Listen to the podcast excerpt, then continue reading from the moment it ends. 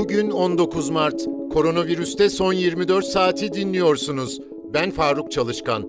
Türkiye'de son güncellemeye göre bir günde 184.452 test yapıldı. 20.049 kişinin testi pozitif çıktı.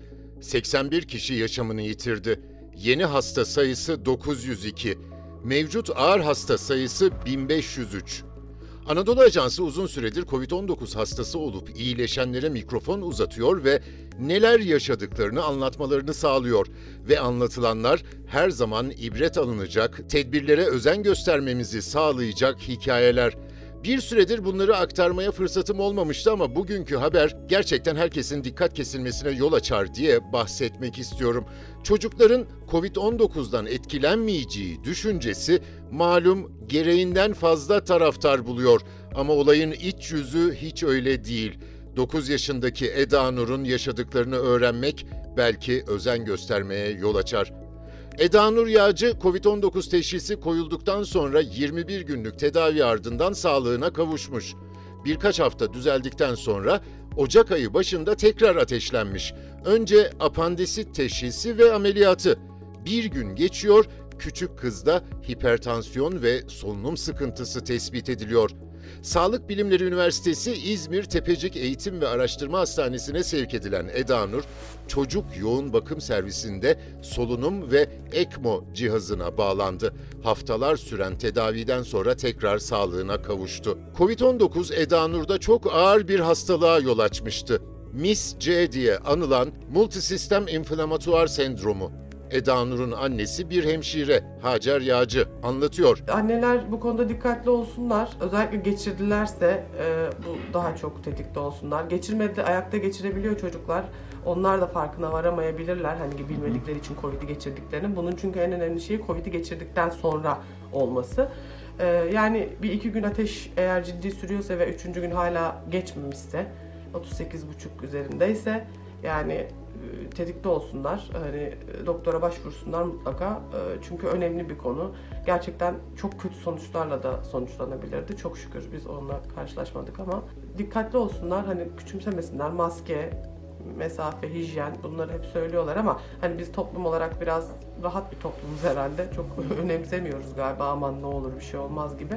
Ha bu şekilde düşünmesin hiçbir aile, hiç kimse.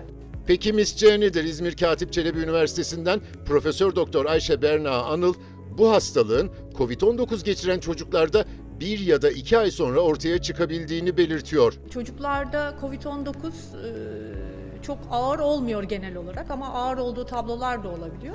Bir de genellikle Covid-19 geçirildikten sonra hani 1-2 ay içerisinde çocuklarda bu MIS-C dediğimiz sendrom ortaya çıkabiliyor. Multi-inflamatuar sendrom, COVID ilişkili multi-inflamatuar sendrom olarak tanımlanıyor MIS-C. Zaten Dünya Sağlık Örgütü ve bir takım e, kurumlar da bunun tanı kriterlerini belirlediler.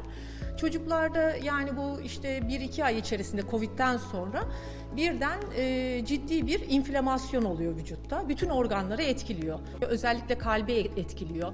Akciğerleri, böbrekleri, beyni, bütün sistemleri etkileyerek bunların fonksiyonlarını bozuyor. E, genellikle de bu kalbin fonksiyonlarını bozduğu zaman, çocuğu şoka soktuğu zaman yoğun bakım ihtiyacı oluyor. Tabii ki bütün mis şeyler bu kadar ağır olmuyor. Daha hafif durumda olanlar olabiliyor. Onlar çocuk enfeksiyon hastalıkları servislerinde izleniyorlar, takip ediliyorlar.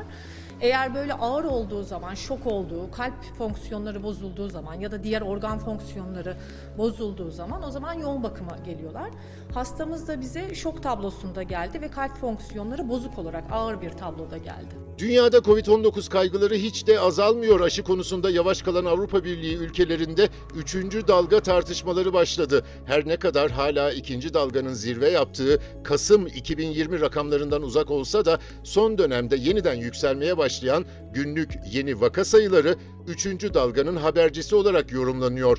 Covid-19 virüsünün daha hızlı yayılan farklı varyantlarının yanı sıra yavaş ilerleyen aşılama çalışmalarının da bu artışta önemli etkenler arasında yer aldığı söyleniyor. Anadolu Ajansı muhabirinin derlediği bilgilere göre Avrupa'da günlük vaka sayılarının en fazla arttığı ülkeler arasında Fransa, Polonya, İtalya, Çekya ve Almanya bulunuyor. Fransa Başbakanı Jean Caste, Vaka sayılarındaki artış nedeniyle Paris'in de içinde bulunduğu 16 bölgede 20 Mart'tan itibaren 4 haftalığına tüm gün sokağa çıkma kısıtlaması uygulanacağını açıkladı. Başbakan, salgının ülkede hızla yayılmaya devam ettiğini belirterek şunları söyledi. Bu üçüncü dalga birçok Avrupa kentinde görülüyor. Bunun sebebi İngiliz varyantıdır. Bu Covid-19 vakalarının dörtte üçünü oluşturuyor. İngiliz varyantı daha hızlı yayılıyor ve potansiyel olarak daha ciddi. Dünyada bugüne dek Covid-19 teşhisi koyulanların sayısı 122 milyon 435 bin. Toplam ölüm 2 milyon 704 bin. Bugünlük bu kadar. Bizi hangi mecrada dinliyorsanız lütfen abone olmayı unutmayın. Hoşçakalın.